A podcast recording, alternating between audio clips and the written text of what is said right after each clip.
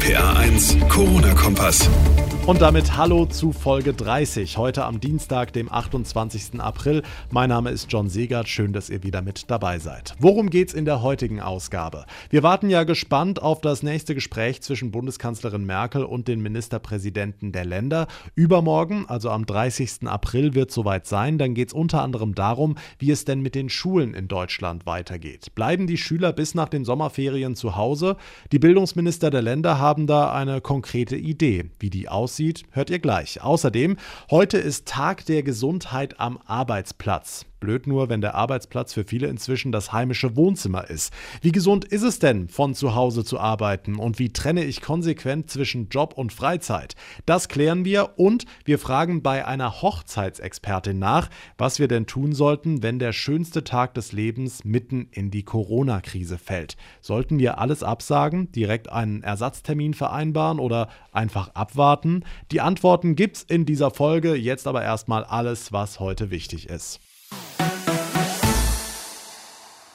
Seit gestern laufen wir alle mit Maske im Supermarkt rum und seit gestern sind die ersten Schüler wieder im Unterricht. Erstmal nur die Prüflinge, ab nächster Woche dann viele tausend Viertklässler. Und alle anderen, bleiben die jetzt bis zu den Sommerferien zu Hause? Das soll so nicht passieren, sagen die Bildungsminister der Länder. Sie haben sich heute Vormittag in einer Videokonferenz darauf verständigt, dass vor den Sommerferien in ganz Deutschland alle Schüler wieder am Präsenzunterricht teilnehmen sollen. Die rheinland-pfälzische Bildungsministerin Hubich. Es wird vor den Sommerferien kein reguläres Unterrichtsgeschehen mehr stattfinden können. Das gilt schon allein wegen der Abstandsregelung und wegen der Hygieneregelungen, die einzuhalten sind. Aber jeder Schüler soll vor den Sommerferien Wochen oder tageweise in die Schule zurückkommen. Damit auch der ganze Lernstoff vermittelt wird, soll dieses Modell mit digitalem Unterricht verknüpft werden. Soweit die Theorie. Diese Idee geben die Minister jetzt an die jeweiligen Länderchefs weiter. Die beraten ja übermorgen mit Bundeskanzlerin Merkel über die aktuelle Lage. Da keimt bei vielen die Hoffnung, dass da ja vielleicht auch weitere Lockerungen der aktuellen Maßnahmen beschlossen werden könnten. Das ist aber leider eher unwahrscheinlich, sagen Experten, gerade ja auch, weil die Ansteckungsrate laut Robert Koch Institut wieder leicht gestiegen ist. Viel eher müssen wir am 6. Mai, also nächste Woche Mittwoch, ein ganz großes Kreuz in den Kalender machen, denn dann beraten Bund und Länder über Lockerungen für die Gastronomie und auch für den Tourismus. Also zwei Bereiche, die bislang ja völlig in der Luft schweben. Bei den Betrieben in den Branchen kommt derzeit gar nichts in die Kassen. Da könnte es in der nächsten Woche zumindest einen Fahrplan geben, wie es weitergeht.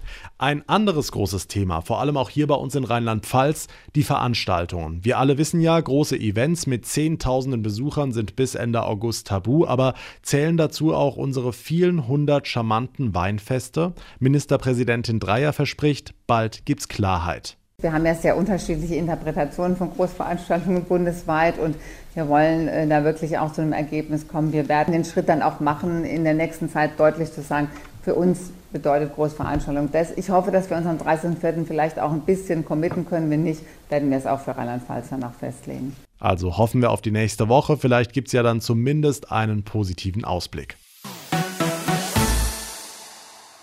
Der 28. April heute ist auch der Tag der Gesundheit am Arbeitsplatz. Ironischerweise fällt der genau in die Corona-Krise, also in die Zeit, in der sich unzählige Wohnzimmer in Büroräume verwandelt haben. Die einen freuen sich über die Zeit im Homeoffice, endlich mehr Zeit mit der Familie, andere müssen sich an diese neue Situation erstmal gewöhnen. Gerade für Eltern mit kleineren Kindern sind diese Tage ein ganz besonders harter Stresstest, aber nicht nur für die. Nils Backhaus von der Bundesanstalt für für Arbeitsschutz und Arbeitsmedizin. Auch Beschäftigte ohne Kinder sind jetzt belasteter als sonst, denn viele sind auch zum ersten Mal und ohne eine große persönliche, aber auch technische Vorbereitung im Homeoffice. Und dazu kommt noch eine große äh, Sorge und Ungewissheit darüber, wie es jetzt weitergeht. Das heißt, wir haben Existenzängste, Jobverlust und auch eine unsichere Zukunft vor Augen. Und dabei das Ganze kombiniert mit weniger sozialem Austausch, weniger hilfreichen sozialen Kontakten zu anderen. Daher ist davon auszugehen, dass die psychische Gesundheit und das psychische Wohlbefinden deutlich stärker beansprucht wird als sonst. Hm, welche Vorteile hat es denn von zu Hause zu arbeiten und welche negativen Seiten sehen Sie? Vorteilhaft ist Homeoffice zum Beispiel dann, wenn wir Pendelzeiten reduzieren können, die Vereinbarkeit von Privatleben und Beruf verbessern können oder ungestört von Kolleginnen und Kollegen Aufgaben in Ruhe von zu Hause bearbeiten können. Wenn Homeoffice allerdings dazu dient, dass wir unbemerkt Überstunden machen und die Arbeit in die Freizeit ausdehnen, zum Beispiel indem wir am Wochenende oder auch am Abend arbeiten und die Grenzen von Privatleben und Beruf verschwimmen, dann wiederum kann Homeoffice Stress verursachen und langfristig auch krank machen. Ja, aber gerade diese Trennung von Arbeit und Freizeit im Homeoffice ist ja oftmals ein schweres Unterfangen. Wie schaffe ich es denn trotzdem? Idealerweise trennt man dazu erstmal den Arbeits- und den Privatraum, wenn das möglich ist. Das heißt, man arbeitet idealerweise nicht in der Küche oder im Wohnzimmer, schlimmstenfalls noch im Schlafzimmer, sondern man hat einen eigenen getrennten und ruhigen Bereich, der nur für die Arbeit reserviert ist. Arbeitszeiten und Freizeit sollten getrennt werden. Dazu sollte man die Arbeitszeiten erstmal definieren. Das heißt, was ist Arbeit, was ist Freizeit und dann die Arbeitszeiten auch konsequent aufzeichnen. Was auch wichtig ist, ist, dass Freizeit und Arbeitszeit sich nicht zu flexibel und häufig voneinander abwechseln, sondern dass sie klar voneinander unterscheidbar sind. Also auch im Homeoffice auf jeden Fall an den Feierabend und ans Wochenende halten, sagt Nils Backhaus von der Bundesanstalt für Arbeitsschutz und Arbeitsmedizin heute am Tag der Gesundheit am Arbeitsplatz. Wir wollen im Sommer heiraten, doch wir wissen einfach nicht, was wir machen sollen. Hilferufe wie diesen bekommen wir bei RPA1 beinahe täglich zugeschickt.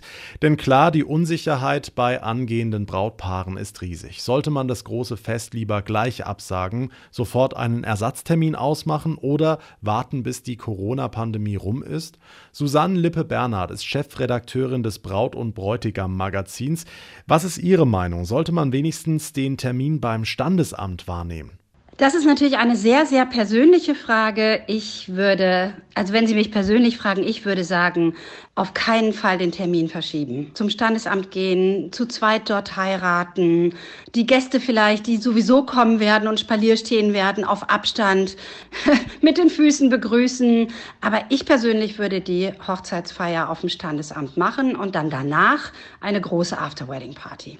Hm, wenn die Feier dann doch schweren Herzens abgesagt werden muss, sollten Paare dann bereits bei der Absage einen festen Alternativtermin einplanen oder lieber warten, bis die Corona-Krise vorbei ist? Die Unsicherheit bei den Brautpaaren im Augenblick ist natürlich riesig und das kann ich auch absolut nachvollziehen.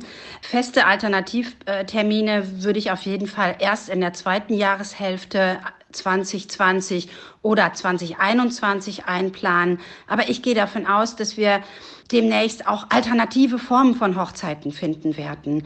Am Sonntag mit einem tollen Picknick im Park oder freitags nachmittags After-Wedding-Partys. Ich denke, da werden Brautpaare sehr, sehr kreativ. Hm, verschieben kann ja auch sehr kompliziert werden. Etliche Dienstleister sitzen mit im Boot. Worauf sollten Paare da achten? Mein Tipp ist da auf jeden Fall, das Gespräch zu suchen mit allen Dienstleistern. Wir wissen natürlich vor allen Dingen von den Locations, dass sie mh, große Probleme haben, die Termine doppelt zu besetzen. Viele Brautpaare wünschen sich natürlich den gleichen Termin dann quasi ein Jahr später. Das ist manchmal nicht möglich. Aber das Einzige, was da hilft, um die kompletten Dienstleister, die Fotografen und die Wedding Planner und die Tortenbäcker und so weiter unter einen Hut zu bekommen, ist Kommunikation und mit den Leuten sprechen. Die Einschätzung von der Hochzeitsexpertin Susanne Lippe-Bernhard. Und damit kommen wir zum Ende der heutigen Ausgabe. Vielen Dank für eure Aufmerksamkeit. Wie immer freue ich mich über eure Fragen oder euer Feedback an RPA1 John bei Facebook, über Instagram oder gerne auch als Bewertung bei Apple Podcast. Mein Name ist John Segert. Wir hören uns in der nächsten Ausgabe wieder. Bis dahin eine gute Zeit und vor allem bleibt gesund. Der RPA1 Corona-Kompass.